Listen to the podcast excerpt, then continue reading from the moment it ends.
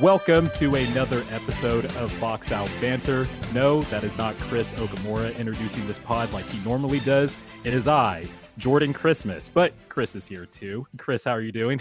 not bad, not bad. The NBA season, we were talking about it a little before we started recording, but the season training is tomorrow. Here. It's training, yeah. Like media day happened today. Um, for some teams, some teams are going to do it tomorrow. Then training camp this week. The NBA released their preseason schedule, which will preseason will start on December 11th.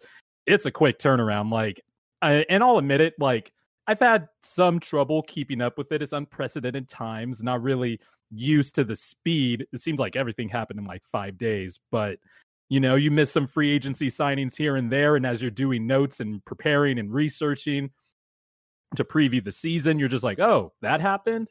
Oh, this happened. But all of that out of the way, um, we are going to do a new thing for the next two episodes. We're going to preview the NBA season. I came up with this idea, brought it to Chris. He was totally on board. So if anybody ever follows any esports of any kind, or me personally, I like to watch fighting games. There's a thing called a tier list, and usually tier list they rank the characters, which one's the best mechanically, which one had flaws, and all that, and they rank them accordingly. So I figured instead of doing the old boring, let's preview every team and every playoff team in the West, I wanted to do a tier ranking. And part of this is also because I'm still working on doing a tier list video of the best players in the NBA where I rank the NBA players via tier rather than rank rather than ranking them one, number, two, three, four, five yeah. by number. Um, so this is a little test run to see how this works and see if I could tweak with the project a little bit. But I think this is a more unique take on rankings, Chris. Uh, it, it should be a lot more fun. I think I've done this in the past and, and it, it, it just gives you a more because uh, a lot of times there's like groupings of teams like there's pretty big spaces between them and so like just ranking them by number doesn't really give you an accurate assessment of what you feel about these teams. Right. Um, like some teams can still be a contender but you don't consider them the favorite or there's right, like a like team with like, high upside. so spoilers the second best team in the west the gap between the lakers and the second best team right now is pretty large. Yeah uh yeah I mean, and um we're we're so i guess uh with that with that intro, we should just get into it. Um, yeah. so tier one, aka tier A, if again uh, doing the esports or corollary S. or team S, excuse yeah, me. Tier S, the S but... S category is usually the highest. Tier one S category, aka the I named it the team with LeBron. And last I checked, yeah, so it's your LeBron championship favorite. It's your it's your Los Angeles Lakers. your go-to favorite team. Uh, they should be the go-to favorites, to be honest. I don't. Yeah, see. I don't think that's a question. No, the, it's not. They got better in the off season. They got they bolstered their bench. They got an upgrade at point guard. Um, we talked about it last uh, a little bit last week, but the Lakers somehow got better, and they still have LeBron and Anthony Davis, who are two of the top five tier one franchise players in the NBA. Yeah, and I don't think and the thing is not only are they two top 5 players in the NBA, but they are the perfect complements to each other yeah. in in almost every way. And so it's such a unique situation for them to be in. But now they have I feel like last year Pelinka and the Lakers were kind of hamstrung because they were stuck waiting for Kawhi for so long that they kind of Agreed. they kind of were picking from the scrap pile at the end obviously they got some good players still, and they got they they won a championship, so you can't really say picking from the scrap pile. But I mean, there were a lot of they didn't they didn't really have time to. They they were on plan B and C at a certain point. Like you can tell this year, especially after obviously any team that wins a championship, you're going to have players that want to come, that want to come for a discount, that want to ring, that want to win, play with LeBron, that want to play with LeBron and AD. Like you know, you have that already now that that's established as a a thing that works. Uh, you have a more obviously having the championship is going to have more of an impact of like, okay, cool, yeah, come play for a discount, like a Montrezl Harrell thing. Like I don't think he would have come if we hadn't won the championship, right? Or at least for that price tag. Uh, but I mean, the thing is that they got better in almost every way you can conceivably think of and i think that even the concerns that you would have, like my biggest concern was with Montrezl Harrell, but I think like and his defense and like what we've talked about, we talked about last week, was it's not really that big of a concern because his his defensive issues last year came when he was guarding larger bigs and fives, where the and Lakers, he was also kind of left out to dry in the scheme. right because he was the only five that the Clippers would consistently play, so they would have him out there, and you know uh, Zubac can't cover for him, and then if Zubac's not on the floor, Montrezl Harrell is the biggest guy, and he's playing the 5 and so Mhm. now when you have the Lakers, he's going to be playing alongside Anthony Davis or Marc Gasol, who are unbelievable defensive players. Or if he does play the five, he's going to have a highly switchable wing or four with him. So like a uh, Marquise Mo- or Marcus Morris or Markieff Morris and or like a Kyle Kuzma, right? but he also has uh he also um because with the clippers he had his dance partner his tag team dance partner in lou williams for pick and roll but now he has dennis schroeder and i wanted to ask you actually real quickly because there was a quote today about dennis schroeder dennis schroeder basically said i'm done with the bench stuff it was cool in okc but i'm ready to start now which you know he's 27 he hasn't really gotten consistent starting jobs at this point. So I'd say I get where he's coming from his perspective. But I wanted to actually kind of ask you, what do you think about Schroeder in a starting lineup? Because, you know, at first glance, you hear it and you're like, oh my God, really? Like the Lakers starting lineup seems pretty set.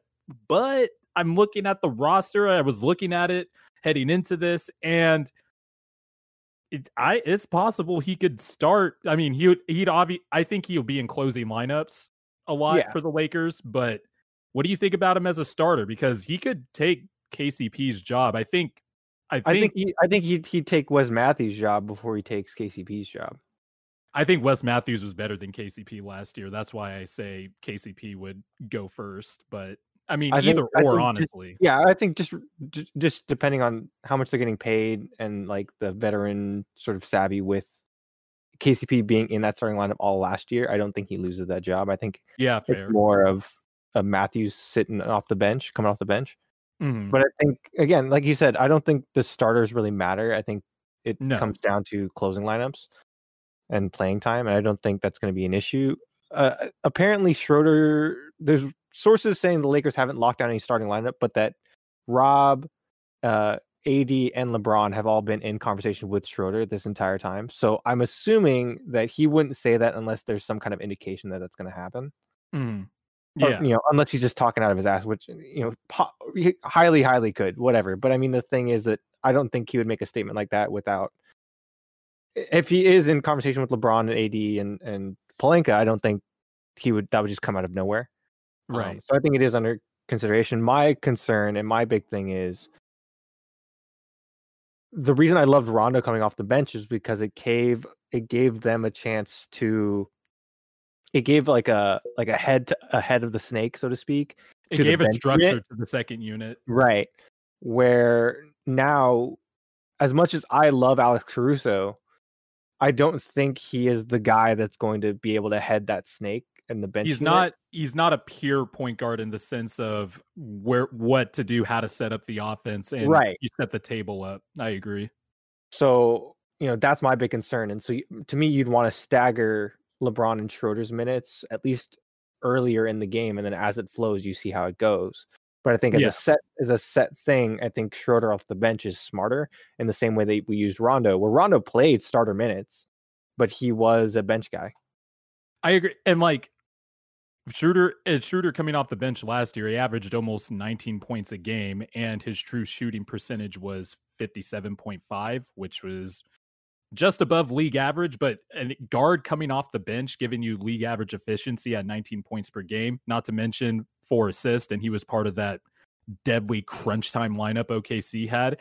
I mean, starter's just a nominal thing at this point because there's Right. just so much lineup versatility in today's NBA that people go in and out. There's going to the closing lineup is what really matters. But as far as the Lakers go, I mean, that, I just pose that question because it just illustrates how much I, I think more than anything, the Lakers obviously got better upgrades, but I think where the Lakers really upgraded was their lineup versatility. And look, they're already going to have versatile lineups when you have LeBron and Anthony Davis.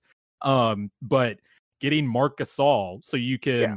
have a more cleaner fit with a two big lineup with if you wanted to do Gasol and AD or LeBron and Marc Gasol or you know, do a lineup of Dennis Schroeder, Wes Matthews, KCP, Marc Gasol, and throw in whoever else you want at the four, Kuzma, your boy, um, oh, or Mar- or Markieff Morris. Uh, the, the, the Lakers is- can also run normal lineups without having LeBron and AD on the court. So if Frank Vogel was like, we're going to have stretches with LeBron and Anthony Davis both out of the game at the same time, which did happen sometimes last year. Um, the Lakers could be able to stay afloat more. Right. And again, I I think you bring up a great point of line versatility. I don't see any holes in their in their team. And like this is coming from a Lakers fan, so like take it a grain of salt. But like I don't see any kind of holes where there is a player or a team or a style that's going to give them trouble. Yeah. Where they I think play many styles. Where I think like, oh, okay, if they run into this, that's a problem. Where they have enough versatility and enough bodies where I'm not scared of anyone, which is terrifying to think about. Mm-hmm. And uh, yeah, and that is why the Lakers are the clear favorite to me to win the title. I know we'll talk about the East next week, but I'd even put the I'd even put them in the Bucks. I'd put a chasm between them and the Bucks as well. But yeah, I think there's a clear difference. Yeah.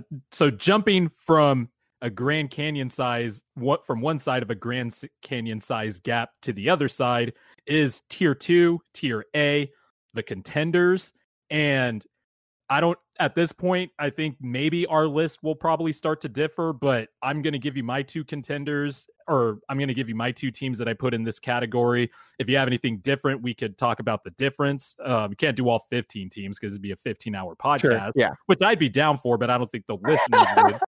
But my take, I have the Clippers and the Nuggets. Um, I put the Clippers actually ahead of the Nuggets in this, and I know the Nuggets came back last year and beat the Clippers 3 1, or came back from a 3 1 deficit and beat the Clippers 4 3 in the uh, second round of the playoffs. And I know everybody on Twitter got their jokes off. I know Laker fans were oh, just oh, yeah. sitting back, sipping cognac, acting like Shannon Sharpe with a black and mild in their mouth, just like, see, mm, what about them Clippers? But regardless, I still think the Clippers are the second best team in the West. I think Ibaka was a clear upgrade over Mar- Montrezl Harrell. It if you're talking about lineup versatility, I think have I think getting Serge Ibaka actually upgrades the Clippers lineup versatility because you could play him and Zubac together. You can obviously have Ibaka at the five without getting bullied by guys like Anthony Davis and Jokic. You're not going to stop those guys, but Harrell really had no shot yeah. at defending these guys, especially when the Clippers left him out to dry. Like I was wondering sometimes why Doc wouldn't sometimes just put Kawhi or Paul George on Jokic just to mix it up. Not saying that they could body up Jokic on the block, but you know, mix up the coverages a little bit. But if you're just, but if Ty Lue, if Ty Lue changes the scheme around a little bit, e- even if he doesn't, Serge Ibaka is a nice addition. I also like that they got Luke Kennard uh, on draft night in that uh, three way trade. Um, in place of Landry Shamet. I love Landry Shamet. I think he's a really good shooter. I think his defense is actually not as bad as people make it out to be, but Luke Kennard can handle the ball a little bit more. He uh, can shoot more off the dribble and on the move. And he has had injury issues, but I think the Clippers signing or trading for Luke Kennard actually helped bolster their bench a little bit. Um, they re-signed Marcus Morris Sr. to a four-year, $64 million contract, which made me pass out. Yeah, I don't but, know where that came from. But regardless, yeah, they lost Montrezl Harrell. JaMychal Green was important. Landry Shamet was important. Rodney McGruder hardly played. But my problem with the Clippers and why I still think there's a large gap between them and the Lakers, despite having Kawhi Leonard, and Paul George, depending on still, doesn't matter how you feel about him, is because they haven't addressed the problem of too many cooks in the kitchen and having somebody who can set up the table. When when you put somebody like Pat Beverley in the starting lineup and really no other point guards who have the ability to set up the table uh, next to Paul George and Kawhi Leonard, to me, that's you, you saw it last year when Yeah. Kawhi Leonard got better as a playmaker, but he's not Ben Simmons. He's not LeBron. He's not Luka. If you put the ball in Kawhi's hands, he's going to give you an efficient 35 and 5 and like 7 rebounds and it'll give you his defense, right? But there I think, isn't all, I think everything everything else in his game takes a step back though when he has to play make that much. Exactly, exactly. And I don't think the Clippers address that at all. And no, I and I think the other concern I know I I love Serge Ibaka. I wanted Serge Ibaka to be a Laker instead of Montrezl Harrell. We talked about this last week. But the that would have thing been was, nasty. the I thing is the, the thing is with Mont with Serge Ibaka is it still doesn't solve their size issue. When you think about the guys that they have to defend in in the West, right? I think it does like- a little bit. I think it does it helps, but it doesn't fully. I would I would have loved to see them get an upgrade to Zubac rather than like a- a- aside from the Ibaka thing, like get a second big center. Mhm. Uh, I would. You, you, I'm trying to think of like just kind of like a Tyson Chandler type of guy that's just gonna rim protect and be there. Like I, I think JaVale would have been a perfect Clipper, or maybe Willie Cauley-Stein if he didn't resign. right? Like one of those Mavericks. guys. For somebody that could jump and you know protect the rim a little bit behind Zubac because I think he's actually a decent young player, So even though Magic threw him under the bus and was poo pooing his improvements. Yeah, I feel real bad. But I mean, the thing the thing is, I think he got the short end of the stick of that Laker deal. I think that was a, a huge panic move by Magic to try to save face. But How do you uh, feel about how do you feel about Kabengele? Because he was drafted last year um in the first round, and you know, obviously, I think he got more notoriety than anything that he was Dikembe Mutombo's nephew, I believe. right, Uh, but can, do you think maybe he takes a leap and kind possibly. of backs up?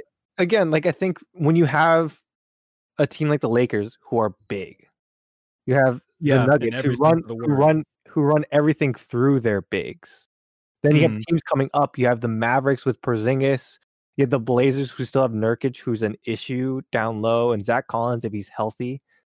They have you have the Suns who has DeAndre Ayton. You have the Jazz who have Rudy Gobert, who is a defensive issue, and then possibly the Warriors if Wiseman gets going. You Mhm. have you have now the, The Rockets, West if Christian Wood gets going. No, I'm kidding. you have you have the top of the West where yes, it's it's still about skill, but you now have these skilled bigs coming in where if you don't have someone to defend them, Zubac is a throwback center. Mhm. Zubac is a back to the basket, slow pl- footed plotting center. And it Right. doesn't it doesn't he he gets lost in the shuffle against uh Anthony Davis or a uh or Kristaps Porzingis or something like that. The reason why it worked so well with the Lakers last year is because while Dwight and JaVale are those big centers, they're so athletically gifted that they're Mhm. able to stick with at least defensively and even at their age. right and challenge. Yep. And it comes down to the athleticism, and I don't see any level of that athleticism from the big spot from the Clippers, which is concerning to me. hmm Yeah, I still think Ibaka has some left, but you're right. Like that Zubac isn't vertically gifted. Um, who knows with Kabengele? The thing with Ibaka Noah is going to get. I the think thing with Ibaka. I, again, I love Ibaka, but it's the age, and he's not seven feet tall. He yeah, can't- he's not going to be able to stop an Anthony Davis or a Jokic or a Porzingis. If, Yeah. if it comes down to crunch time and like they're they want to get a bucket, they're gonna get a good shot. Yep. Um let's just uh go to the Nuggets because I think the Nuggets are still Nuggets had an interesting playoffs and I don't know, we have to do a podcast episode about how much we're maybe underrating or overrating how much the bubble had an effect on these playoff teams and maybe that there was maybe no crowd kind of helped some teams a little bit or something like that. But I Sure. have to give the Nuggets full credit. They made it to the conference finals. They came back from two 3 1 deficits, the only team in NBA history to do that in the playoffs back to back, I should add. Um, they lost to the Lakers in uh, five. And notable additions, they added Campazzo, the point guard from overseas. I really don't know too much about him. They got I. JaMychal Green from the Clippers. They drafted Zeke, Uh, I can't, I'm gonna butcher his last name, so I'm not gonna try to attempt it. uh, Zeke Zeke Naj, I think. Um, and then they, of course, your guy RJ Hampton, who they got in a draft day trade. And then they signed our. Uh, What's signed, up with them an Australian point guard? Didn't they draft Dante Exum too? No, that was the Jazz. Okay, the that's Jazz, right. The draft, the Jazz, yeah, that was the other the other team with high altitude that drafted Dante Exum. And then they uh, signed Isaiah Hartenstein to the minimum. So, of course, the notable subtractions they lost their best perimeter defender, Jerami Grant. They lost Mason Plumlee, who was actually a good backup for Jokic because they could run some of the same stuff through Plumlee because he's a good passer. And they lost Torrey Craig. Even with the losses, because I that's three guys in your rotation, your eight guy rotation, right? Um, that you like to use. You re-sign Paul Millsap. It, it was his resurgence in the back half of the playoffs real, or is his age gonna come back to bite him in the ass this season? Who knows?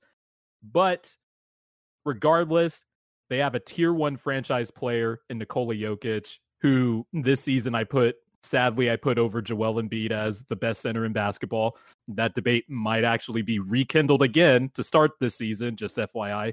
But Jokic is a tier one top seven franchise player. He's the best passing big man in history already. And the Nuggets now have in two playoffs, they have been on the cusp of a Western Conference Finals, and they've been to the Western Conference Finals, especially when nobody thought so. What do you think about the? Is there really to you? Is there a difference between the Clippers and Nuggets? Did should I have the should I have had the Nuggets ahead of the Clippers after beat after they beat the Clippers in the playoffs last year? What's your feeling? What's your temperature on the Nuggets? So, I'm a big Jokic guy, so I agree with you 100 percent on everything you said there. I am not a Jamal Murray fan. Like I think Jamal Murray got hot and he has the tendency to get hot. I think he people every all the accolades he got well deserved in the bubble, but I think that if people expect that level from him consistently, I think that's a little overrating him. Um I think he could reach 85% of that on a consistent basis if he Sure. finally becomes the three point shooter we all expect him to be. Because if you look at his three point numbers, like his three point um percentage, it's not it's not as good as you would think. I mean, he shot 34.6% last year. He's a career 35.8% three point shooter. And remember in Kentucky, he was touted as a three point shooter. But if he can reach 80, I think he can reach 85% of that on a consistent basis. And if he does, the Nuggets have themselves a guy who I think could be the second or third best guy on a finals contender. I mean, they were a series away from it. So, Right. So yeah, I, I again, I think losing Jerami Grant is a is a decent enough loss, but I think JaMychal Green kind of does help them out a little bit yeah. to to fill that gap. I don't think that's a huge drop off.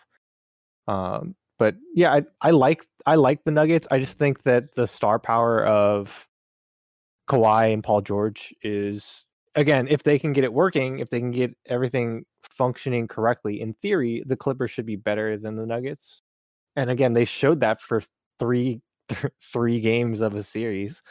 Um, and for for most of the other For most games, of yeah, for most of game Uh, 5 when they were supposed to close it out. yeah so i mean you know we've i again a lot of it comes down to i think what the clippers are and it comes down to like the big question that we were asking well so i don't know if you want to get into it now we do have big questions to talk about later um and one of my big questions Oh, if like, if one of your big questions is about one of these two teams, let's let's do it. oh so yeah like one of my big questions about the west is what are the clippers right and so there was this huge all the talk going into last season was the clippers are dogs they add two superstars they're going to continue to be dogs and they're going to be this like rough and tumble hardworking team.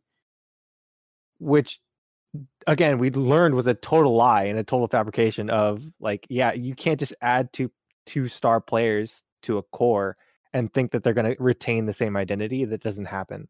Oh yeah, I mean it's bared out Um, right with uh when Harrell was basically it I mean it's paraphrasing a little bit, but Harrell was basically the source of all the yeah he called them all out he called them all out. He was the he, he which I have a little bit of something to say about that. Like, yeah, two superstars joined your team. Yeah, they're gonna get fucking different treatment. Like that's just how Yeah. It is. No, I, to- but I totally. but get I that. totally get. I also get it from Harrell's perspective. Like the Clippers were a fun team to watch in 2017-18 before they added all, or 2018-19 before they added all the stars, right? And they they were dogs. Pat Bev was yakking a lot, um, playing. Pat Bev was in being Pat grills. Bev. Pat Bev was being Pat Bev. Uh, Montrezl Harrell was the Energizer Bunny for that crowd. The Clippers won 48 games. They were absolutely fun. But unfortunately, that identity goes away when you add two high level players such as those two. Yeah. So I get what you're saying about, you know, yeah, they were they were dogs the year before, but adding two superstars and one who's really quiet and one who kind of flames out in the playoffs. And it seems like honestly Paul George was kind of the source of the discontent. I think people recognize Kawhi's resume. But I think Paul George. So again, uh, we talked about this last week too. I think Paul George is a joker, and I think that like he carries himself like he does have a resume where he Mhm. doesn't. And I think that rubs players. and he gave lot- himself and he gave himself a nickname. Yeah, and I th- unless you're Kobe Bryant, you can't do that. And the thing, and the thing was, Kobe gave himself that that nickname when he already had a resume, so you can't, you know, whatever. The, so the point, the point I'm making is like, there's a. I totally agree with you that like, yeah, stars are gonna get different treatment. I think there's a certain way to go about doing that, and a certain way that Mhm. stars have to. Stars have to take that responsibility of being a star, and I don't know if that happens. Right. You know what I'm saying? Yeah, I don't. There was well, especially like how can you get chemistry when Kawhi is load managing every other game with what seems like a chronic leg issue? Something's Um, wrong with him that we don't know about. And yeah, he. I mean, he's talked. He's talked about it vaguely before, and reporters have kind of just flat out have been saying it on TV without Kawhi actually saying anything. It's Yeah. he's had a chronic leg issue going all the way back to his before he left uh, with the Spurs, which I think yeah, was the so I don't know. of his. I don't know how long he has left to play at this level. Like I know that's kind of crazy to think about. I don't that We don't know- know how long he has left. To, Yeah, uh, at and an I think- level again. I think he's trying to prolong it as much as possible. But you saw last year, like he sort of just ran out of steam. because he started out strong in the Nuggets series, but then you could tell like his lift started to go away. Like by the time Yeah. Game Seven hit, He was taking a lot of he was taking a lot of mid range jumpers with very little lift. lift. Yeah, You're like, okay, this is weird. Uh, so yeah, I you know I don't know I don't know what wh- how they're gonna do that. And again, like I think at at the at their ideal peaks, I think the Clippers are better than the Nuggets. But again, it's it comes down to over the course of a series, can they who's gonna pull that out? and that Um, and that factor of the guy who is the central hub of an offense. Whether Yeah. and it doesn't have to be an elite point guard or something, but somebody has to have the playmaking role. And It's the head of a Nuggets have right? and then what's what's that? It's the head of a snake. Like, Yeah, it's the head of the like, snake, the like- head?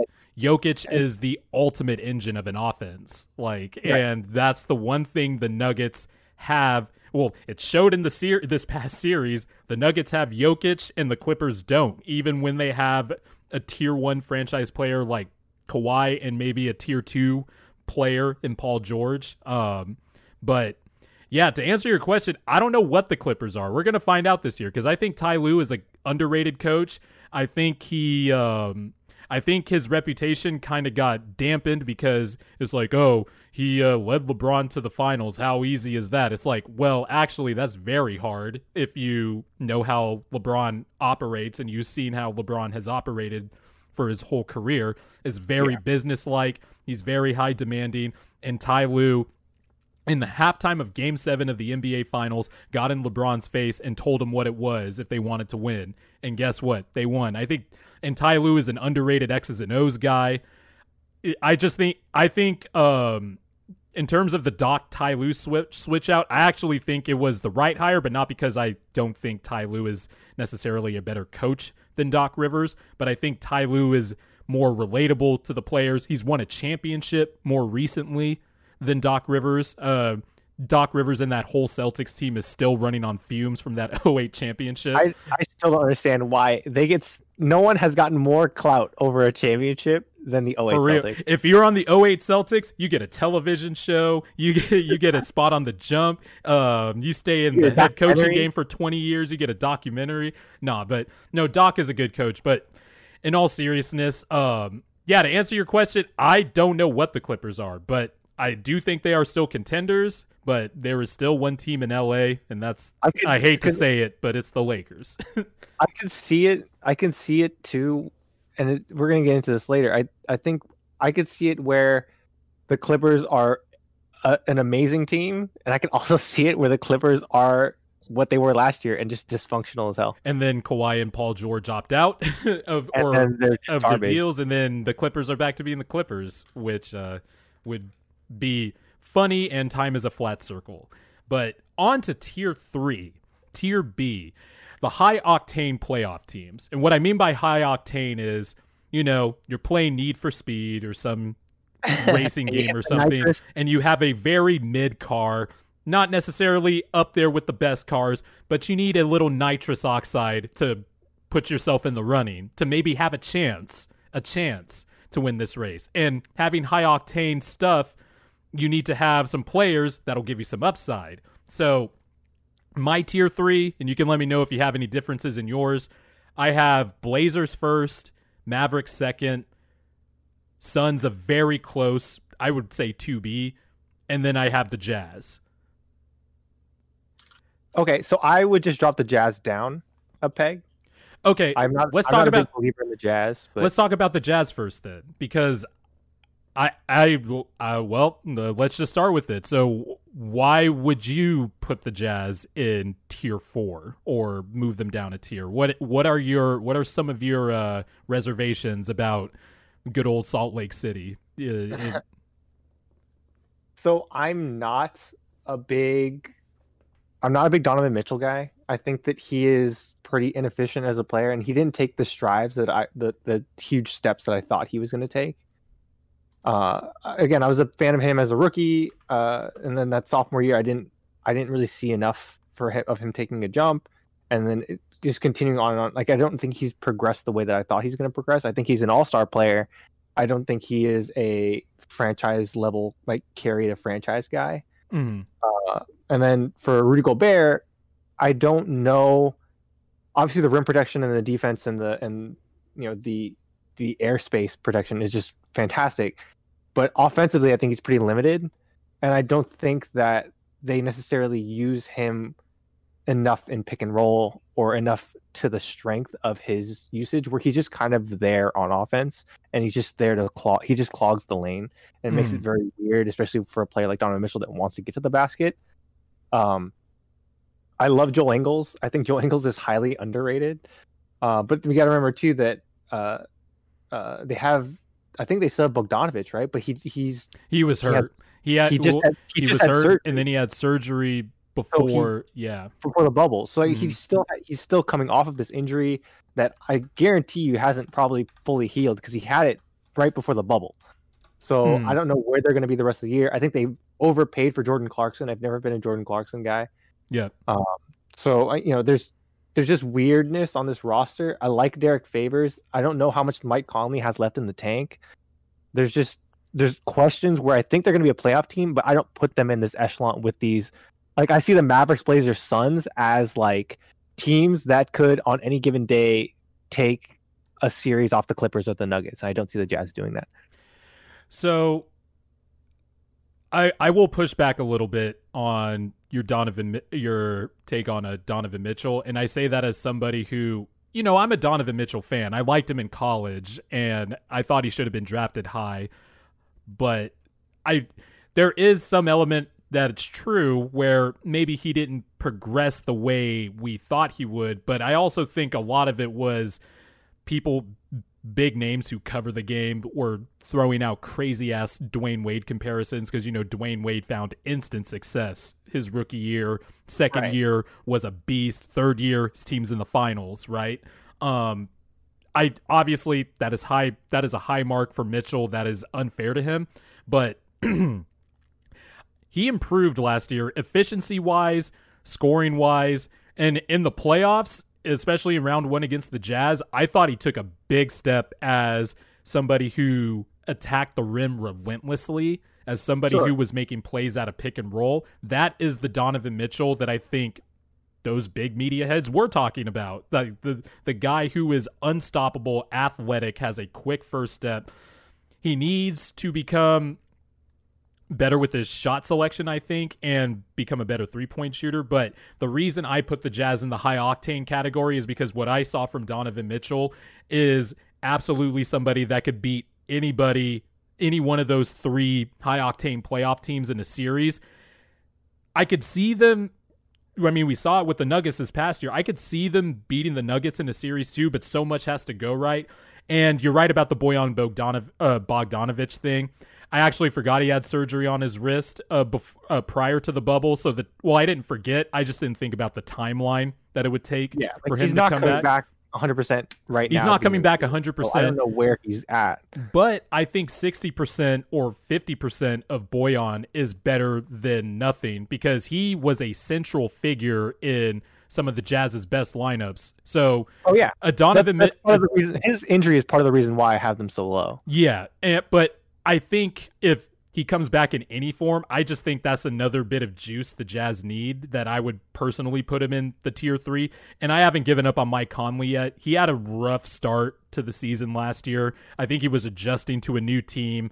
The fact that he's not the only point guard in, or guard in the starting lineup that had the ball a lot, um, like he did in Memphis. I think he had to adjust to that with having Donovan Mitchell next to him. And towards the end of the season and into the bubble, he was actually getting closer to Memphis, like, if not prime Memphis Grizzlies, Mike Conley, but to the Mike Conley of, you know, the last two years before he dipped for Memphis. Um, and then, of course, bringing back Derrick Favors, there's not going to be that weird.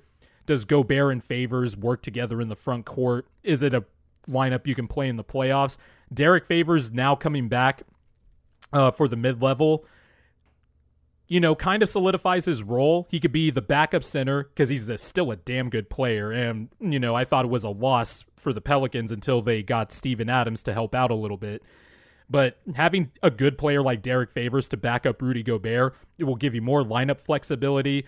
It'll you'll be able to mix and match players more, and you can go Gobert and Favors if the matchup calls for it in a certain series. But the Bojan injury is big because he was in some of the Jazz's best lineups. Let me give you some lineup data here from Cleaning the Glass. So a lineup of Donovan Mitchell, Royce O'Neal, Bogdanov, uh, Bogdanovic, Ingles, and Gobert played over 1,100 possessions, had a net rating of 15.2.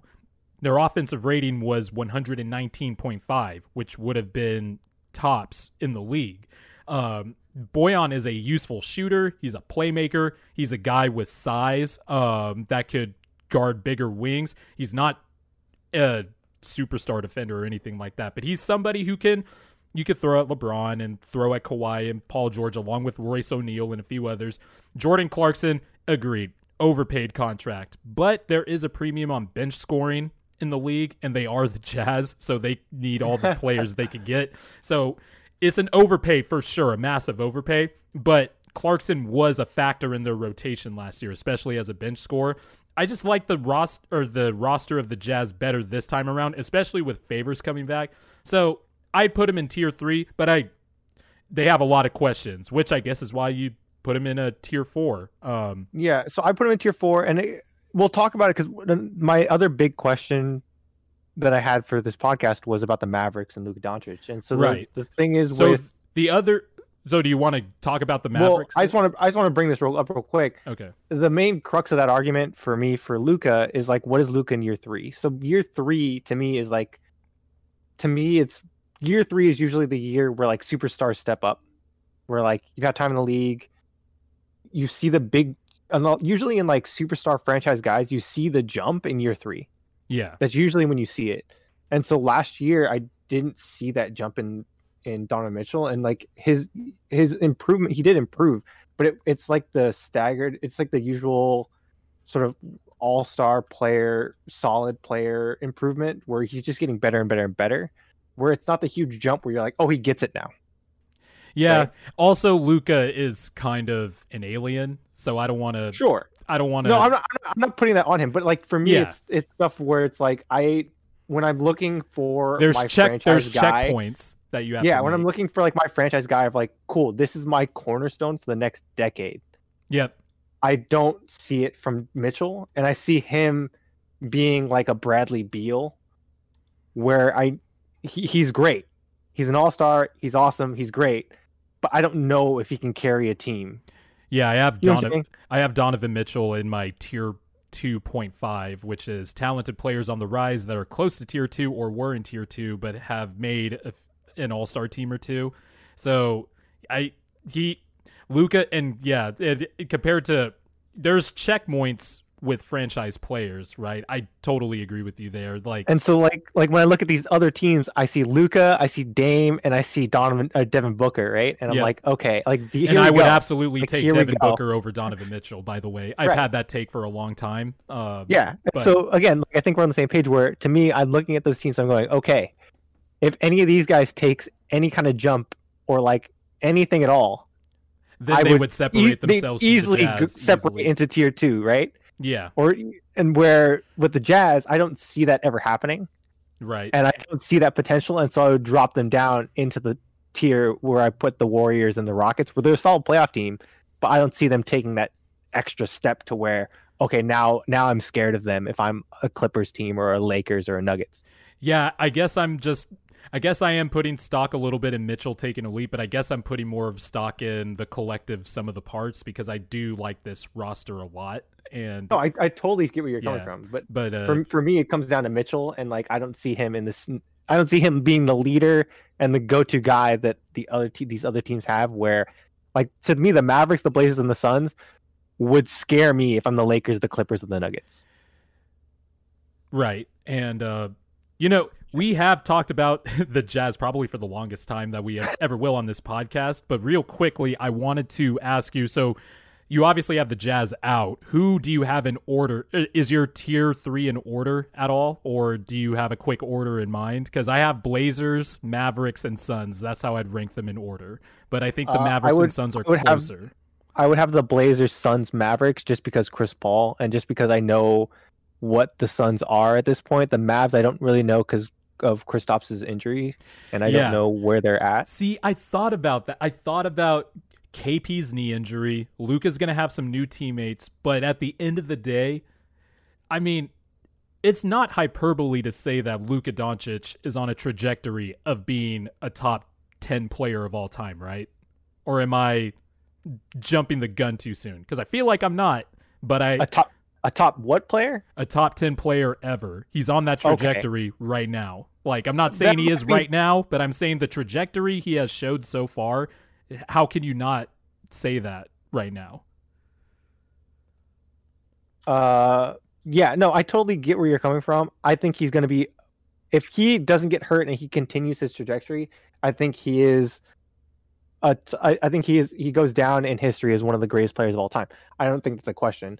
The question of top ten is tough It, because it my is. top ten because my top ten is insanely like Luka needs to do a lot. Oh yeah, for sure. I am I am absolutely admitting that I am putting a fuck ton of pressure on Luka. Well, he doesn't care about what I have to say. But Like, me- but I but I'm, let me just think. Let me let me think real quick of like. There's no, I there's no one I can see cuz think about like getting knocked out of my top ten. Luka was top five in MVP voting as a 21 year old, and the only 21 year old to do that was Timothy Theodore Duncan. And I have Tim Duncan as my fifth best player of all time. Really, you have him that high? Yeah, I have him higher than Kobe. I know that. I know we maybe we'll have debates about that later, but I would take Duncan. Uh, I have No, Kobe don't- seven or eight. I have Duncan So five. to me, my top my top five to me is it's just real quick. It's Jordan, LeBron, Magic, Bird, and Kareem. So I have LeBron, Jordan, Kareem, Magic, and Duncan. Okay, Um, and then I'd probably put Bird six. Six. Yeah. And then yeah, um because I would have I would have Duncan like seven eight. I'd have Kobe seven eight. Mhm, I'd have them. I'd I have them really close. yeah. Um, but I'm but I have, but I, say I that I think I have Shaq in there too. yeah. But I say that because I think Luka he's starting to check the checkpoints that Tim Duncan is checking off. And I think if you're checking off checkpoints as your career progresses at the rate that Tim Duncan is, I think you're going somewhere. And I wanted to put the Suns ahead of them, but at the end of the day, like the Mavericks have a top seven already player at 22, and they surrounded him with big ass wings. I love the offseason the Mavericks yeah. had. They they traded for Josh Richardson, who I always he was miscast in Philadelphia. The fit was worse than I thought it would be. But if Richardson goes back to that role of catch and shoot threes and being a primary defender, maybe play make a little bit as a third or fourth ball handler, not a secondary ball handler like he was miscast in Philly. That is a great pickup for the Mavericks. They get Josh Green, they have Tyler Bey, they get Tyrell Terry to replace Seth the Seth Curry role because I think Tyrell Terry with his shooting could actually get some minutes right away, especially under Carlisle with how guys like Jalen Brunson and Trey Burke have succeeded in his system. Um, the big question, obviously, to me is the Porzingis injury because you know, earlier in the season last year, there was that weird funky stat that when Luka and KP were on the floor together, it was like a minus one on the net rating or whatever. But obviously, by the end of the season, they started playing KP at the five more, especially after Dwight Powell went down, and the Mavericks offense literally jumped through the fucking roof. And the net rating well, flipped on its A lot of the stuff that people weren't realizing too was that the early in the season, Kristaps was coming off that he hadn't played in yeah, two years. He hadn't played in two years, and all like he was still trying to relearn how to play. And the, the, thing is, like learning how to play with an actual point guard, he didn't have shit in New York. In New York. no, he did not. So, like you know, I think a lot of the stuff was Kristaps. A lot of criticism from Kristaps early on in the season was like he's just standing out in the three point line, where it's like, yeah, he's he doesn't know how to like he's testing out this new knee of his. Yeah, he doesn't know. Well, he he's to be where he's going to be. But that and that goes back to he's going to be having to knock the rust off and testing out his knee again this year, and right. that should be scaring me. But I just I I don't know what it. I have unwavering confidence in Luka Doncic. I think Luka Doncic is going to eventually become a 37% three point shooter, which is another way to imp- for him to improve, which is insane to say. Um, the Mavericks yeah. have said or the Mavericks. It's insane how, bad, how kind of bad a three point shooter he is, relatively with, speaking, yeah. compared to the rest of his game. But he's still putting up crazy numbers. Yep, and like, uh, the Mavericks have decided we're going to put a bunch of big wings around him. Um, and I just like how they're building their team right now. But the Blazers, we need to talk about the Blazers finally getting a wing that Dame and CJ deserve, and that is my guy, Robert Covington came up straight out of the process. You, mean, you don't mean Rodney Hood getting healthy? Well, no, I, I will get to Rodney Hood later. It does suck that he's coming off of this Achilles injury. Because um, I actually thought um, in the playoffs in 2019, he was good for the Blazers. And he was oh, good oh, for the Blazers my... going into the year before the injury happened. But Robert Covington is a really good get for the Blazers. Yeah. Um, kind of people nerd Twitter kind of overrated him a little bit. Process Twitter and Sixers Twitter, which I'm a part of, we love Robert Covington unconditionally, so we're fine with all the praise he gets. But that is the perfect guy for the Blazers, who had the 27th rated defense defense on cleaning the glass. To get somebody like Robert Covington, who can who is a menace off ball, average one-on-one defender has average lateral speed, but his but where he makes his bones on defense is just disrupting everything off the ball, being a really a good weak side shot blocker for his position. Um, real good at switches, rotating. That is exactly the type of wing Dame and CJ have needed, coupled with Gary Trent Jr., who was a star in the bubble, but was already kind of showing signs of being a 3 and D player during the season. He shot 38% from 3 going into the bubble, shot 50% in the bubble from 3 and was a tough hard-nosed defender. The Blazers are starting to stack up some defensive players. They're getting some really deep, good defenders back. I think Nurkic is very underrated. He's not a leaper, so his rim protection numbers probably won't be there, but he knows where to be. He knows how to rotate and communicate. Zach Collins, if he can just stay fucking healthy uh, for once, he would be a, he he show he has shown flashes. He could be another big defensive piece that can also stretch the floor, rebound, get nasty in the paint. I just like what the Blazers did this offseason. And I think with Dame, who has over the last three years elevated himself as a tier one franchise player to me. The Blazers, I think, are the highest octane playoff team. And if they're in the Western Conference Finals again, uh, for the second time in three years, I won't be surprised. Yeah, I again, I think to me the big concern is with them defensively, but Covington helps them so much in that regard, and I think that it depends on where they are injury wise because they had so many injuries over the past year, and in the bubble they had injuries. Dame had that had an injury to at, at the very end there. Mhm. Um, can Zach Collins stay healthy? I think Zach Collins is still a a valuable piece to that puzzle. yep. Um, but again, can he stay healthy? My guy Harry Giles. Yeah, even like, though know- Sacramento in, inexplicably declined to pick up his qualifying offer, but that's neither here nor there. They just have they just have pieces where you go, yeah, this works. I and actually is- wouldn't be surprised if Harry Giles at some point started getting more minutes than Collins because for what the Blazers run with their bigs, Giles is kind of perfect for that. Yeah, he's a little bit skinnier if you if you put him at the 5, but a guy who could who's a really good passer, can do dribble handoffs with Dame and CJ is just has a real nasty attitude on the court. Sacramento loves Harry Giles just for he brought it on the floor every time he got a chance to play. Um, played like it was his last. He also just has some really good skills that obviously made him a, a presumptive number one pick when he was in high school before all the knee injuries hit.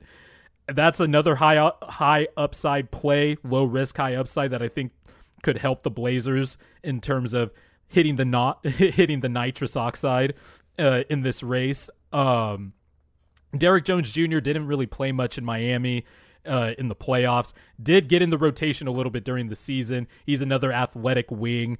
Um, r- not a really great three point shooter, although he was kind of decent in the corners. But that's another wing. Like the Blazers are just stacking up on any wings they can get, and I just think that's only going to help Dame and CJ. So, um, the other high octane playoff team we talked about the Suns. We know what they are. They have Chris Paul and Devin Booker. I have the Suns slightly behind the Mavericks, but I really so badly wanted to put the Suns above the Mavericks. But um, I just think I the pick and roll game to me, it's more than Booker. It's more it's more than Booker with Chris Paul. It's DeAndre Ayton. is DeAndre Ayton for sure. to me, to me, Chris Paul unlocks everything that DeAndre Ayton is good at, Mhm. and and is going to make him an all star. Pick I'm and pop, calling it now. entry Yeah. passes uh, into the Mhm. post. Um, Ro- He's such a smart. He's a smart player. He has good hands. He has touch on his shot. Mhm. He's good inside feel. Yeah, and he makes quick decisions too. Like he doesn't waste his time with Yeah. deciding what to do on offense. If he's rolling to the basket, he catches it, boom, he's up. If he pops out there and catches the ball, it's a shot. There's no like, oh, should I Yeah. make a play here? Should I dribble? He knows what he's gonna do. And having somebody like Chris Paul, like you said, who is one of the smartest players of all time, that's only gonna help him, right? Right, and again, his defensive uh, growth over the last year has been incredible. And I think if he continues on that trajectory, there's no reason why he can't be he can't challenge to be one of the best two way bigs in Right. the conference. Oh, right. There's no there's no reason why he can't do that. And it's going to be interesting to see. To me, then it makes Devin Booker's game so much easier when you have to worry about those two, and then Booker can just cook in the corner. Yep, and it's going to be nasty just seeing him attack closeouts and just it's an upgrade obviously from Ricky Rubio, but you just saw what having an adult at the point guard position last year did for the Suns. Even Cam Payne had a little bit of a resurgence in the bubble. Um, he's back on a minimum, but I don't think he's going to play that much. But they re-signed Saric. They brought in Jae Crowder, who is definitely going to be in a lot of closing lineups, I imagine, along with Yeah. Mikal Bridges. Um, they still have Cam Johnson, who is was a fixture as a rookie in some of the Suns' best lineups, and people were killing the Jalen Smith pick when it happened this draft. I'm just gonna say I'm not gonna judge shit on what James jo- James Jones does in the draft because they seem to have the philosophy of we like a guy, we're gonna get it. Now we could question the value of it sometimes, but it worked out with Cam Johnson. Jalen Smith has defensive upside and can shoot as a big. I could see why they made the pick, especially to replace Aron Baynes. Um, Abdel Nader, he was kind of a throw in in the Chris Paul trade. I actually think Abdel Nader has been on the trajectory a lot the last few years in OKC as a 3 and D wing. So that's another wing. Just the Suns have really they needed somebody like Chris Paul. And if Chris Paul could stay healthy, which is always the big if, and he has a season that's close to as good as it was in OKC. They're they I mean, I wouldn't be surprised to see them on the cusp of a Western Conference Finals appearance. I just think Devin Booker's that good of an offensive player. I think Ayton Yeah. is already on the way to being one of the best bigs in the league, hands down. Saric was a good re-sign. They still have Mikal Bridges, and they signed my guy Jevon Carter. They re-signed him um off of his uh rookie off of his rookie deal. He has a new contract now. And just imagine you're a point guard and you're having to deal with Chris Paul for some of the game and then Jevon Carter comes in and picks you up 94 feet for the rest of it. That would be just hell. But uh I like I Yeah, love the Suns. I think that uh, there's been so much talk, and deservedly so, for the Lakers and the, the Blazers about the best offseason. And I think the Suns have quietly had a top three offseason in the league. I think they might have had the best, honestly, because I just love when teams know how to build around their star players. like Yeah, I've they grab the- especially over the grab the last few years, guys. I've come I've come to appreciate competent GMs who look at the roster and say, "Hmm, this guy." You mean you don't stack bigs around around three point shooters? yeah, apparently that's not a good thing to do. Um, and also, you know, it is easy to look at Chris Paul and be like, yeah, that's a perfect fit for any team. But if you looked at the Suns' point guard situation after they broke up that three headed monster of Isaiah Thomas, Dragic, and Bledsoe way back, it's not been good. So, um, speaking of point guards, one of these playoff teams in the next tier has the second greatest point guard ever. And Oof. Well, Yep. Oh well, you're you're gonna know as this podcast goes along. I am a Steph Curry stan. I've been a huge cool. Steph Curry fan since his days at Davidson. I have tracked him and the Splash Brothers all the way up till now, and I think with all the accolades and everything Steph Curry has done, I think he's the second best point guard ever, behind Magic, obviously. Obviously, there's an analytical argument for Chris Paul. There's Jason Kidd, all that stuff. Whatever. Throw those arguments at me at Twitter later when you hear this episode. we're not we're not gonna get into it, but I don't I don't rate Steph Curry that highly as a point guard. Oh, I really. Let's just talk about.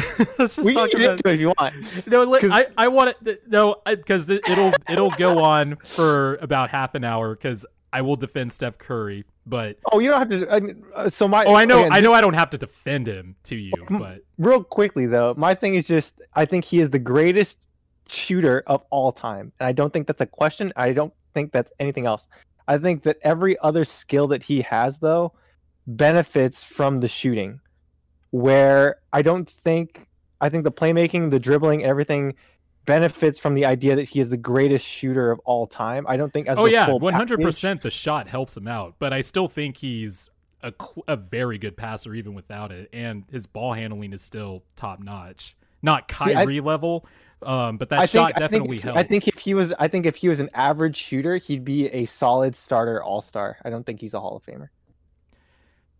Yeah, if but he was an average shooter, even but he- then, like but- you have to you have to take the whole package. Like, no, no. I, but again, that's my that's that's my only thing with Steph Curry, and so for me, it comes down to a thing of, and we'll talk about this as we get deeper into this podcast. But my philosophy is always this thing of, there's a difference to me between a point guard that can score and a scorer that plays point guard.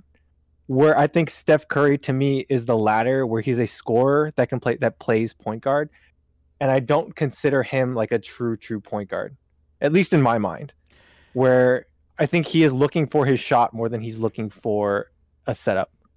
oh yeah, for sure. Uh, But I also think, well, So like, like to me, to me again, it, it goes to my personal bias of like I would I value like true point guards over that.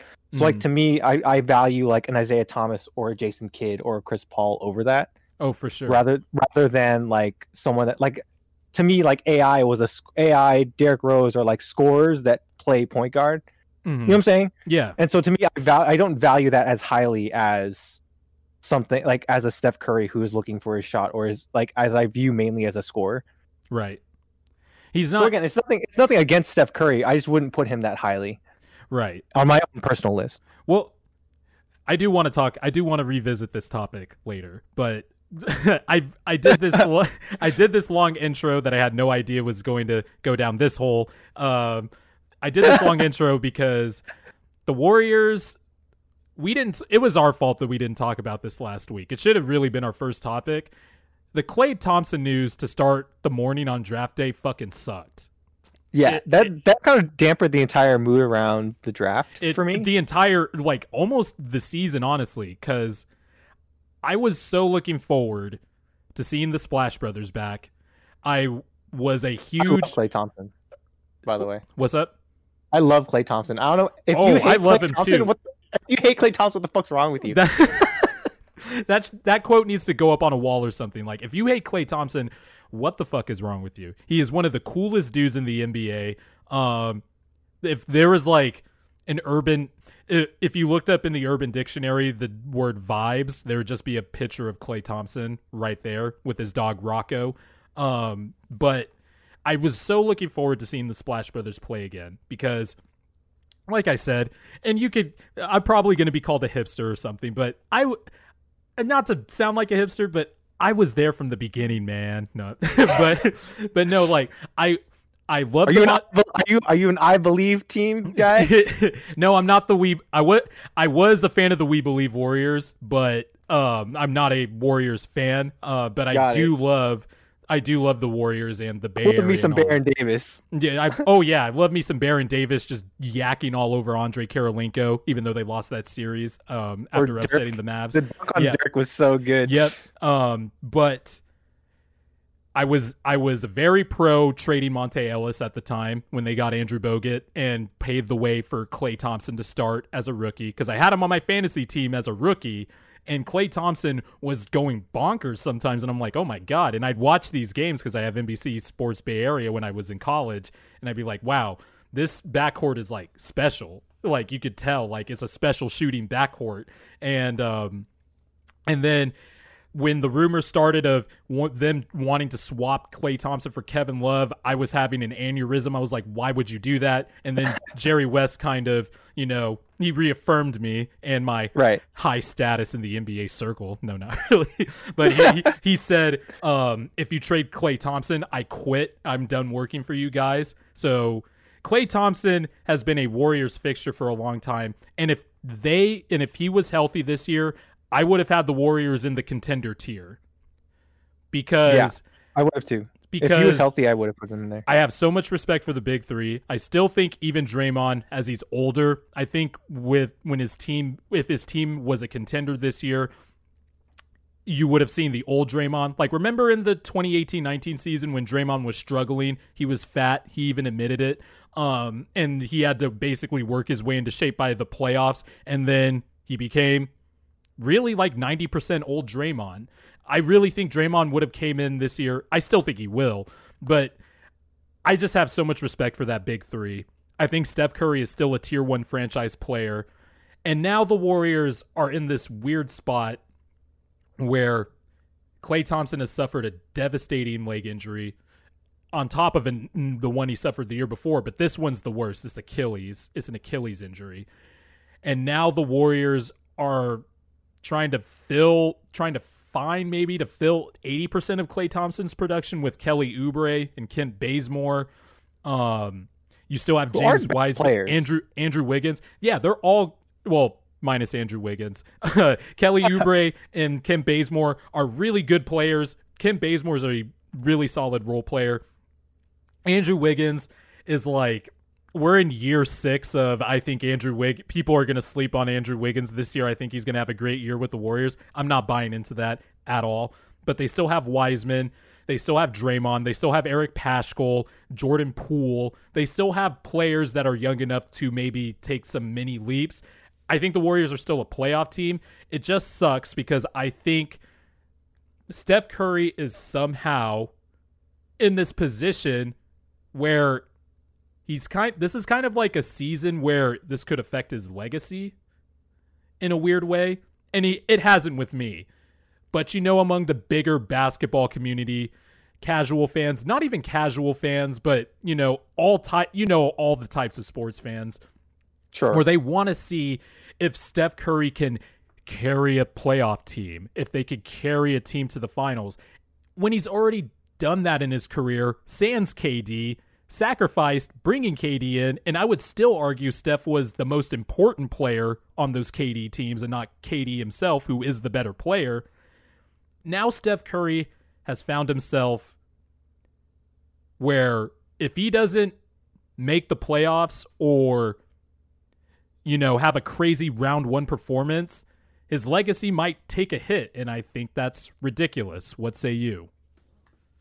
Uh, I am on the side of like Steph does have games where he kind of disappears in the playoffs, or like where he he hasn't had perform he's had bad performances, and in the same way James Harden has. I put them kind of in the same camp of like Harden obviously has worse games, but I think that like they're the to me the Golden State Warriors thing has always been like a collective sum of the pieces. The the greatness of the Warriors is always a collective sum of the pieces rather than like a singular great player. Um, and I think that again, Steph gets a lot of credit because he's the head of the snake, like we keep talking about. it. like he's he's running this team. Everything runs through Steph, and it's so important. And his shooting is is kind of the key to opening up that entire offense. Um, I'm not a big Draymond Green guy. I've always thought that he was again. Uh, I think I always thought he was a product of the Warriors system rather than actual a vital piece. I think on offense more so. Defense, that's all him. Like he's one of the most special sure. defenders I've ever seen. Uh, I think to me it comes down to his intelligence as a player. I don't think his intelligence and like his basketball IQ defensively. I think where it gets a little out of control. I think he's a great defensive player. I think it, where it gets a little out of control is when you tar- start comparing him to like a Dennis Rodman. I think that's a little out. Like I think that's ridiculous to me. Um, like I don't see that at all, and I think that that's completely. Like, I think they're a little bit different, but I do think Draymond has he. I I just think he's so smart. Like he does. Oh, and like, it comes down to his intelligence as a player. To yeah. me, it to me it comes down to like Dennis Rodman was smart and also a physical freak of nature. Oh yeah, and, for, and, absolutely, and, an athletic marvel of a of a human being that absolutely was like to me, Dennis Rodman. If you built the perfect defensive player, you would build Dennis Rodman. And mm. so, hmm. like the the idea to me of like people were saying that remember because the talk when Draymond was in his prime, the talk was that Draymond Green was the defense like the defensive goat. And I was, oh and, yeah, no, I don't I agree. Obviously, I don't. I was like, I no, I don't. that. I was like, this is totally wrong. what are you talking about?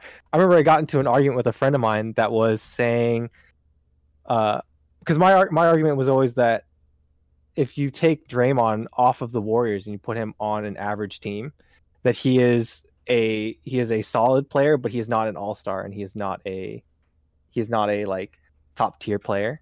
Mm-hmm. And so, and again, like defensively, yes, he's super intelligent, but if you don't have the players around you to help make that defense work, then it does it, it devalues you as de, as a defensive player to some degree. Well, I think his ability to switch and rim protect still as a small guy was what he's like the linchpin. He was the linchpin. Oh yeah, no, I totally teams. agree. But yeah. again, that comes down to the reason why he's able to do that and like the reason why he's able to like all of his skills are amplified by being on this great defensive warriors team and having these other great players around him to help move the chess pieces like so to me it's it's if you're if you're on a chessboard right eh, he's not he's not the queen he's not the piece that you're that you are he's not the most powerful piece on the board. He is a he is a knight or a bishop or a yeah. rook where in the right scenarios yes he's he like with everything else around him he yes he can control an entire game but he's not the one that's going to control it on his own. And so like to me when you have like someone someone was saying to me that Draymond Green if you put him on an average team that he's still an all an all NBA player I, d- I think he's I think he's an all defensive team candidate for sure, but not an all NBA player. No. Yeah, I really no, do I, think I do think his defense is singular to himself. I I he transforms defenses. I think, but offensively, he he doesn't have handle to dribble in the half court. He the only reason he's able one of the only reasons he's able to has been able he has been able to rumble down the court for years is because you can't leave Steph and Klay, and so right. that gives him room. The spacing to, on the court is ridiculous. Yeah, the spacing on the court is ridiculous. So when you have a big trying to guard Draymond in transition, you're just like, oh shit, what do I do? Because he can get by bigger bigs with the handle, but if he doesn't have Steph and Klay there, then the passing windows get tighter. Even though I think he's a good passer than what he gets credit for, it is absolutely amplified by the fact that he's playing in some of the best spacing in NBA history. But my big question this is my first big picture question. Was this preseason before Klay Thompson's injury? Was this the last time we will ever put the Warriors in the contender category? No. For the next for and let's project out to the next three to five years. No, because I still think with Steph and when Klay comes back, I still think those are I think those two guys that backcourt is special, and I think that that's a special enough backcourt to like carry your team.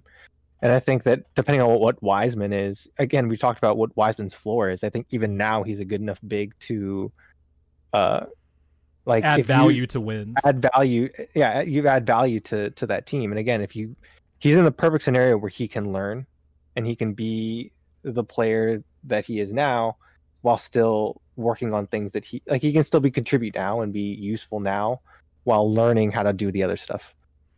And I think again, if he can grow in the next like we like we kept talking with with Luka, the three year push, right? Mm. So I don't think I don't think I think the way that Steph and Klay both play, they're not going to lose that much in the next two to three years. And I think that if Wiseman can take a step, then it, they're easily still in that conversation. Especially now when you look at potentially who's gone. Like in two to three years, is LeBron still at that level? Is Harden is Harden are Harden and Westbrook still in the in the West and are they still at that level? If you look at you know obviously the Mavericks will be still up there, but the Blazers, right? Depending on what their injury situation's like, like and you keep looking at them, I think down the line the Warriors are set up pretty well for success down the line. My only concern, my I have I do have a few concerns. I'm inclined to say yes, but when I look at projecting out for the next few years, Klay Thompson wasn't just the second greatest shooter in NBA, or isn't just the second greatest shooter in NBA history. Um, he's also has been one of the best defenders for a yeah. long time.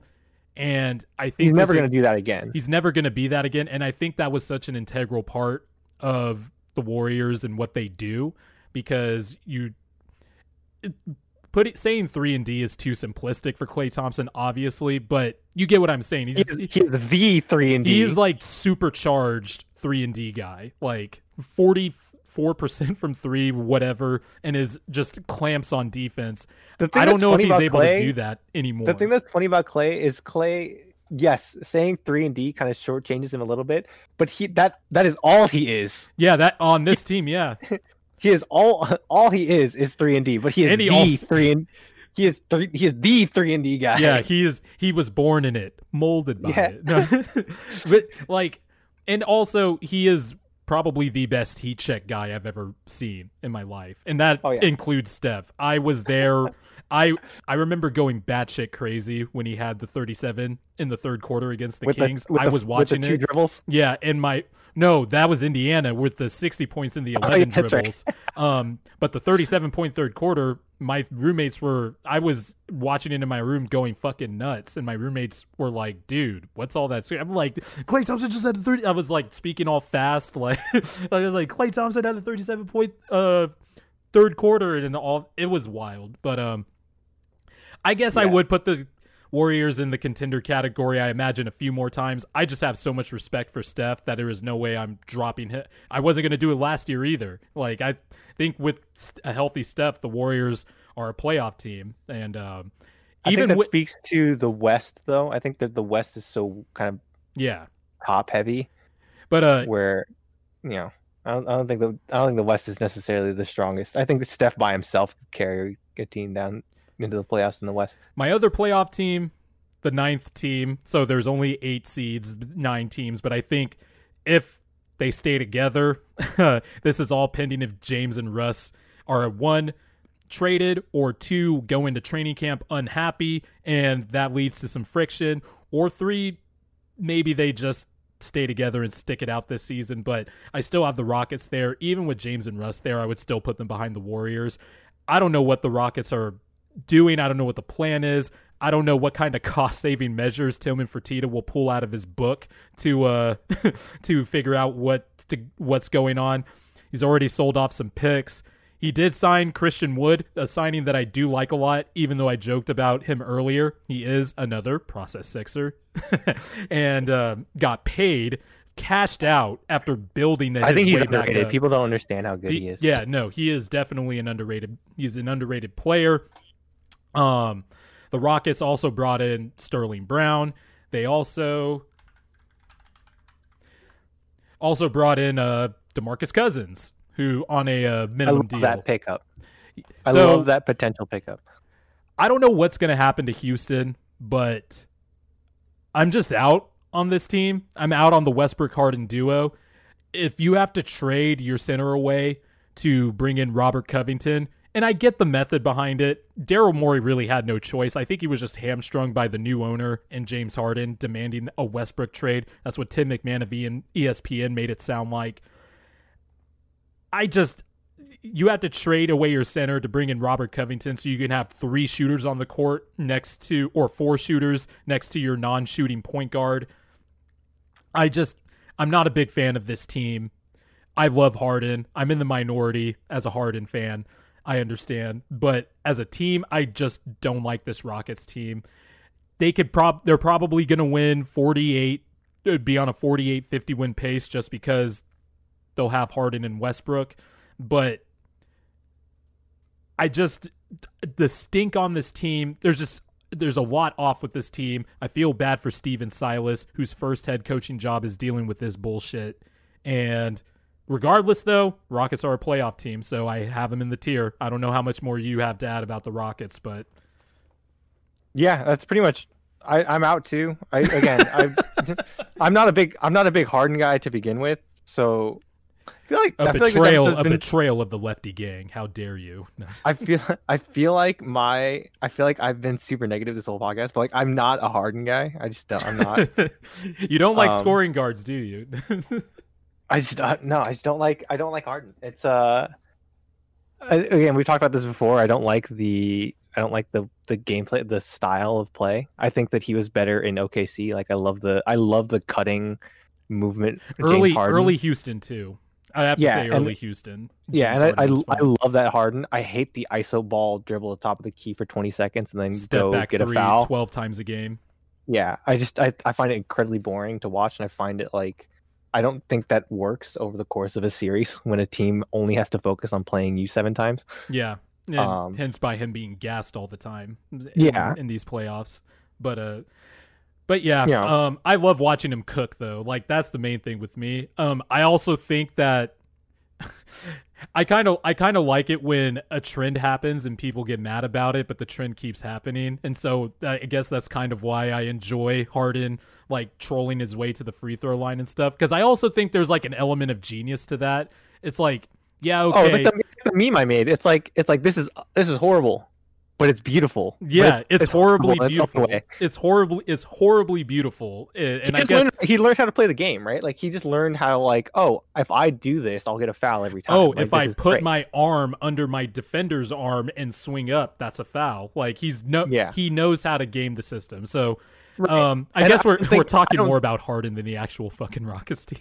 but like, there's nothing else to talk about this Rockets yeah. team. This Rockets team's garbage. Yeah. So like we know what it is. It's trash. It's gonna lose. Whatever. It, again, it, it, it, begins and to me it begins and ends with Harden. Like to me, the yep. style of dribble atop of the key for 20 seconds over the course of a seven game series, where all I have to do is stop you mm-hmm. and win the series. Yep.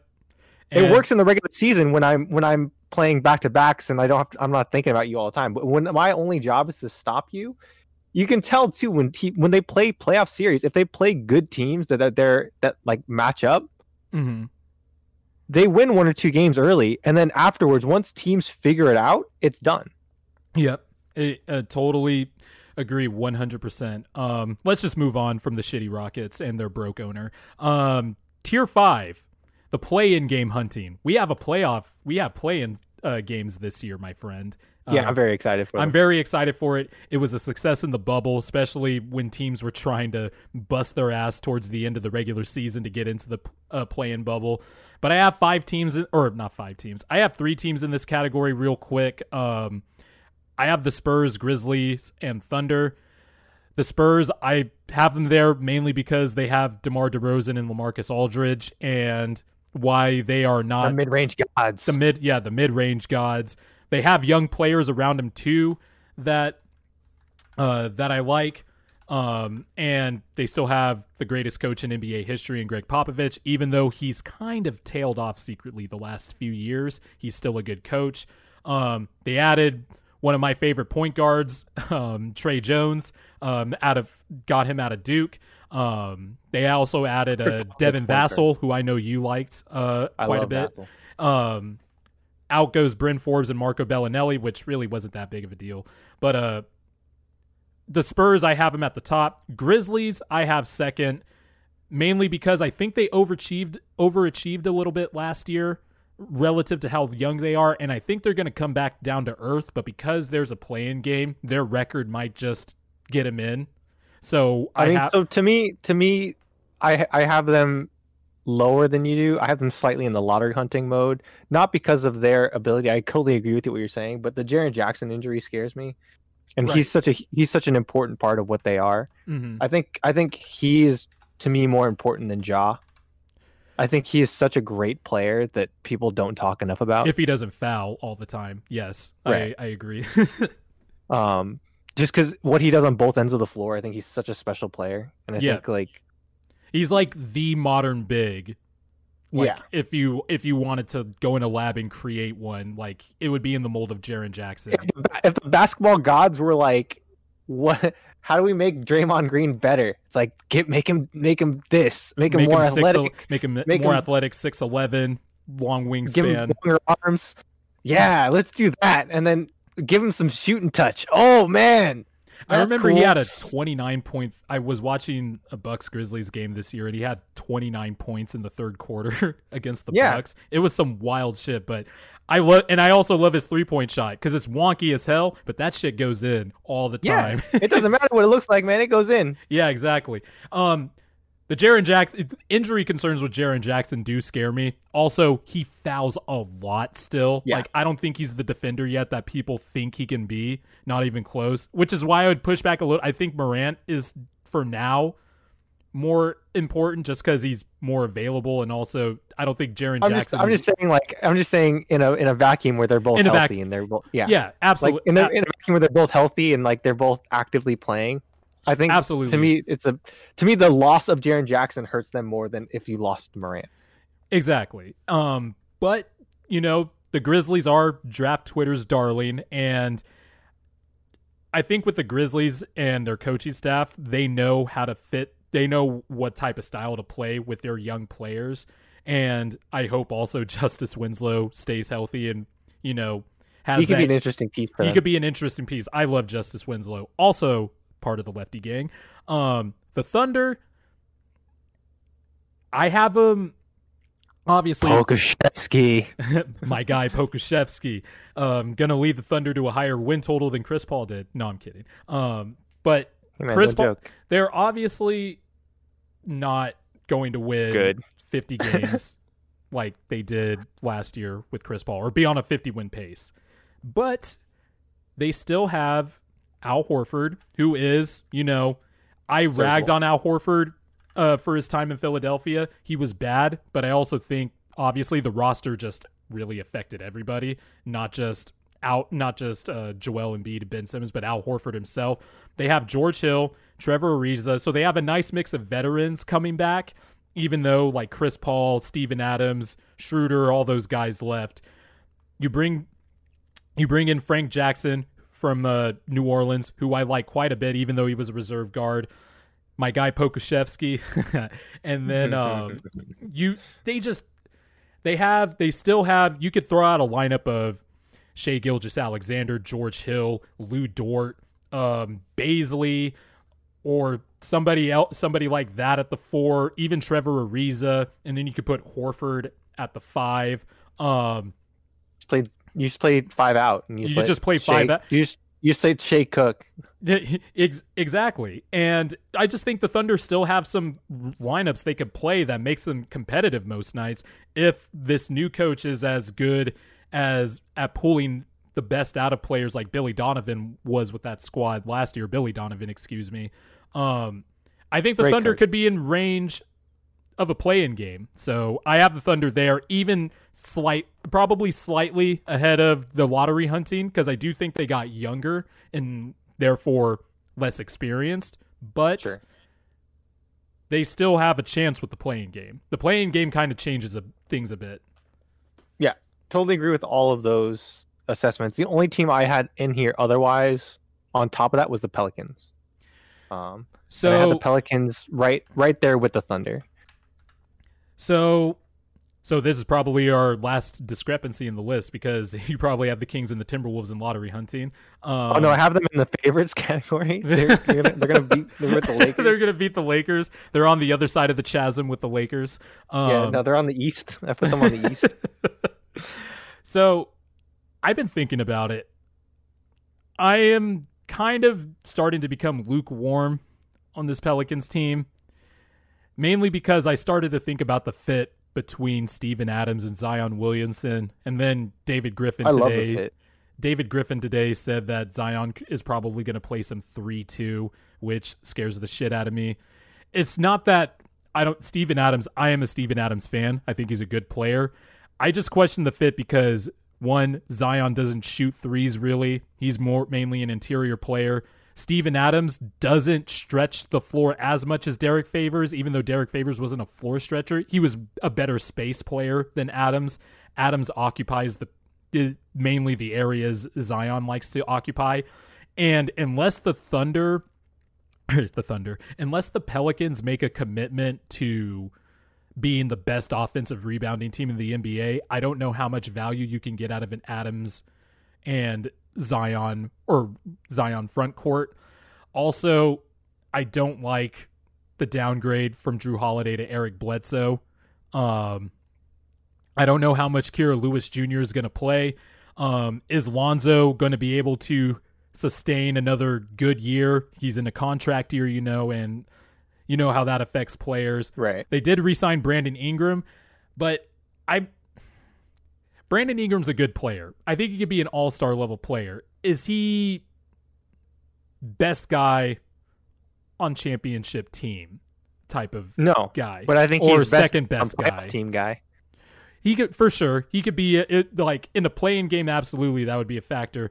I just feel like I was in love with last year's roster. Like they had JJ Redick, they had Derrick Favors, they had a good mix of vets that know how to play and have skills that fit with their young guys. And I just don't see that as much this year. Um, you know, each Moore was also another guard off the bench that could get hot, shoot threes, and you know defend a little bit. I just I I'm just not sure, and I'm not sure about you know the coaching changes. I'm just not so sure I have the Pelicans in as a play-in team as uh as firmly as you do. I think they're still kind of lottery hunting, and also. How many games is Zion going to play this year? That's my Yeah, other main the sticking question. point. I That's the big question to me. To me, though, the idea to me is that Brandon Ingram, Zion on their own is enough to get me into a play into the into this the play-in games. But is he going to like- play 20 minutes a game? Is he going to be load Right. managed? That's what I'm that's the wondering. big that's the big question. But to me, like the idea that so I took like all these players' floors, right? So like, what is the floor for Steven Adams? He's still a great rebound, great defender, great interior defender, which is what they needed last year. That was a problem they had last year, where they had they had probably the best defensive backcourt in the league with Jrue Holiday and Lonzo Ball, and then just a just an open door at the rim Yeah, right. Especially in the And bubble, that was a huge problem. So so you know, I feel so I felt so bad because Lonzo and Jrue would work so hard to like get the ball out of the guard's hands, and you're like, yeah, that's great defense, and then all of a sudden just the open All of a sudden, lane to the- back cut. and you're like, what happened, guys? And so I felt so bad, but Steven Adams kind of solves that problem. Obviously, you lose Jrue, that's a huge hole, but I think Lonzo can go ahead and step in and, and kind of mitigate that. I think that he's still one of the, to me, he's still one of the top perimeter defenders in the league. Mhm. Um, Yep. and then I think I understand your concern with Zion and and Steven Adams. I think the difference though is that Steven Adams has become very accustomed after playing with Westbrook for so long to a player that likes to drive to the basket and likes to get into certain areas on the floor, which I think in a lot of ways Westbrook and Zion kind of do play in similar areas of the floor in terms of where they like to be in the interior in the paint Mm. and driving to the basket. And Zion I probably think, posts up a lot more than Westbrook. right, But yeah. But I think, but I think like just in terms of diving to the basket and where they want to be on the floor, I think I think Steven Adams does understand that spacing, and he's actually very good at spacing the floor in that way. I also think he's very underrated as a uh as an interior playmaker. I love him Agreed. With the ball in the post and like able to hit cutters, which I think is perfect for a player like Zion and Brandon Ingram who love to cut. And Lonzo too. Lonzo's an underrated cutter as well. Oh yeah. So I, I love the way that offense functions. And again, like looking at floors, like what is the floor of JJ Redick? JJ Redick, even if he's bad, is still a solid defender and a top tier three point shooter.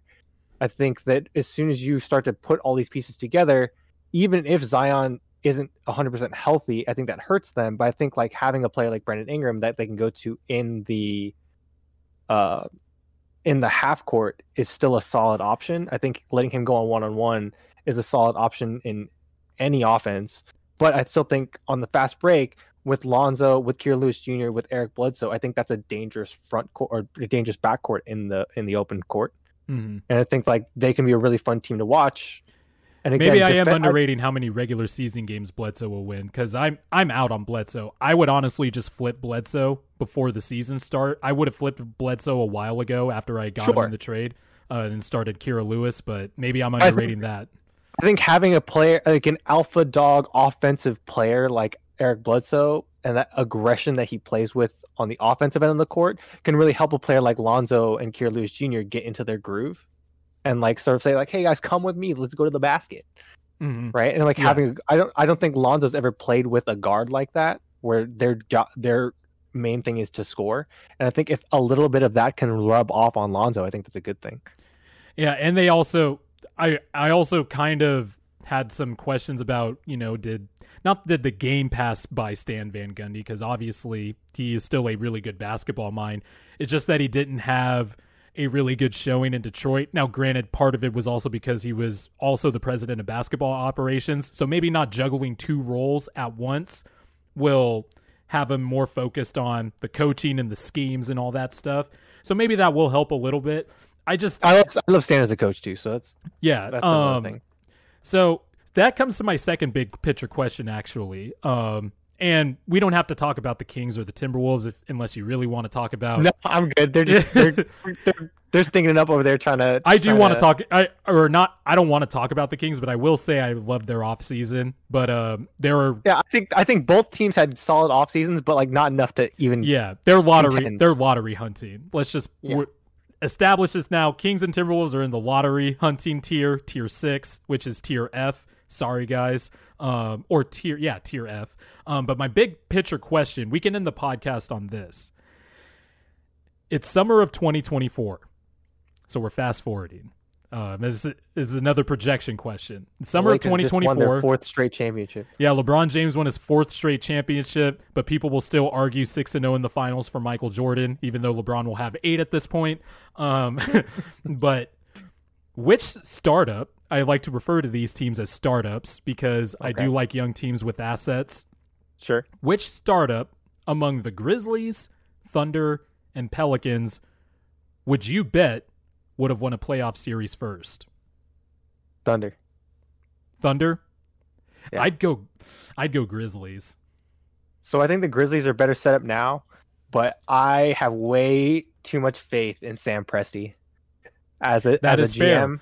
dude the amount of first round picks and as somebody who has watched sam hinkie and you know have praised sam hinkie the god himself um, among process lore what sam presti is doing is fucking nuts. Yeah. Like, so the amount of The draft picks.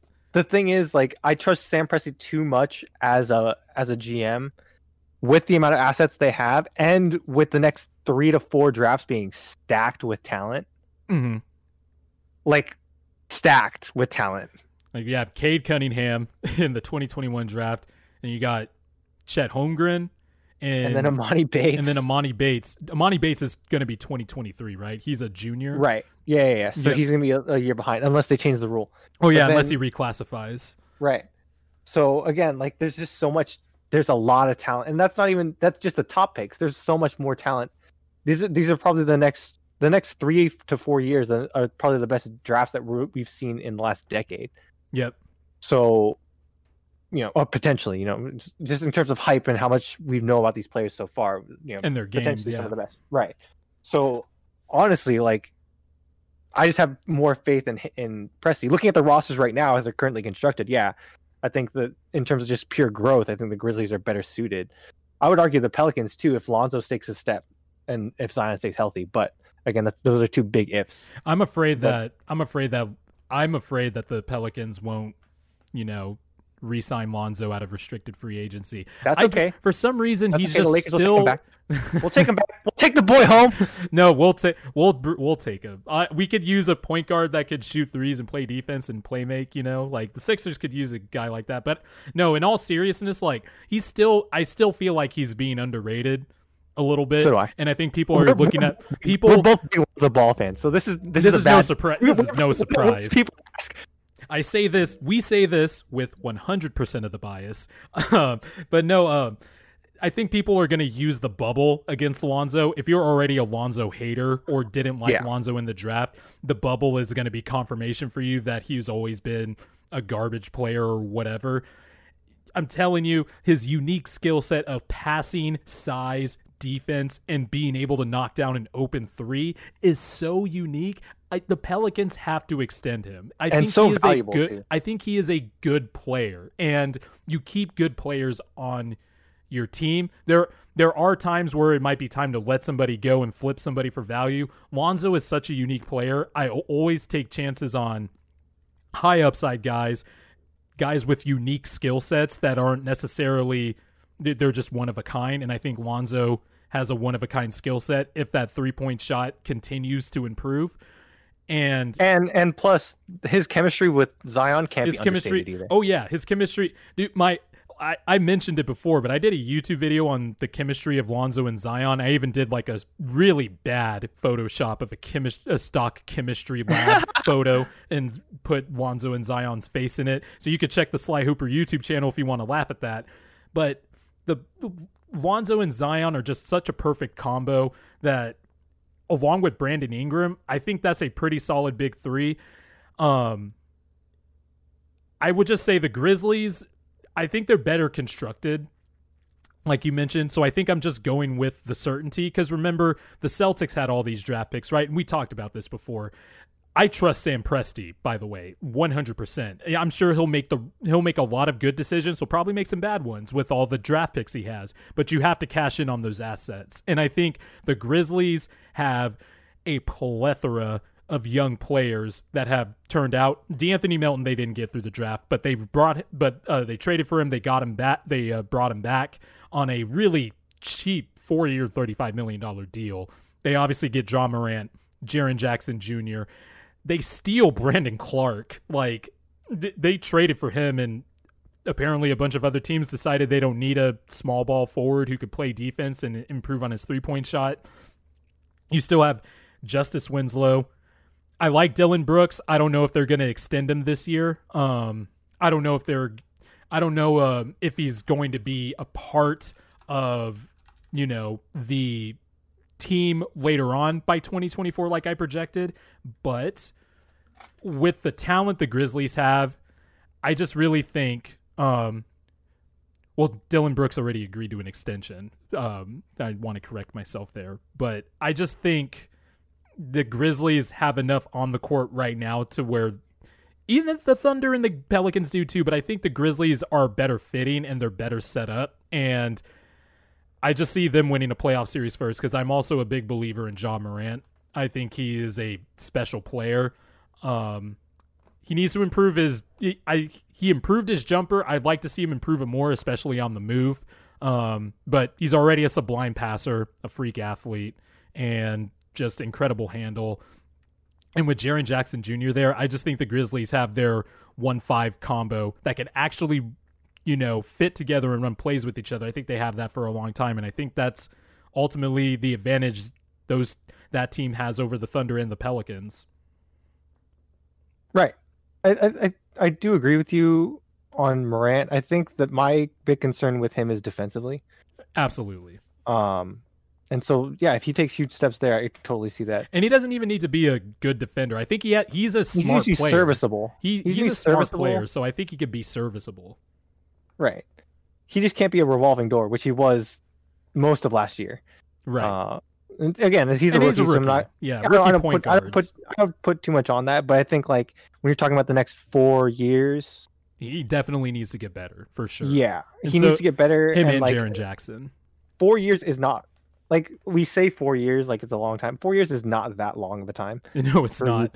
And so like when you're talking about in in in terms of pieces they have that I trust more, like to me you always went on defense. Like I would take not not going on future projection because obviously Ja Morant future projection like you take him way higher. I would take SGA over over Ja to win a game right now. Like if I had to choose a player to like, hey, you're you're playing a pickup game for your life, who are you taking? I would take SGA. I agree with that.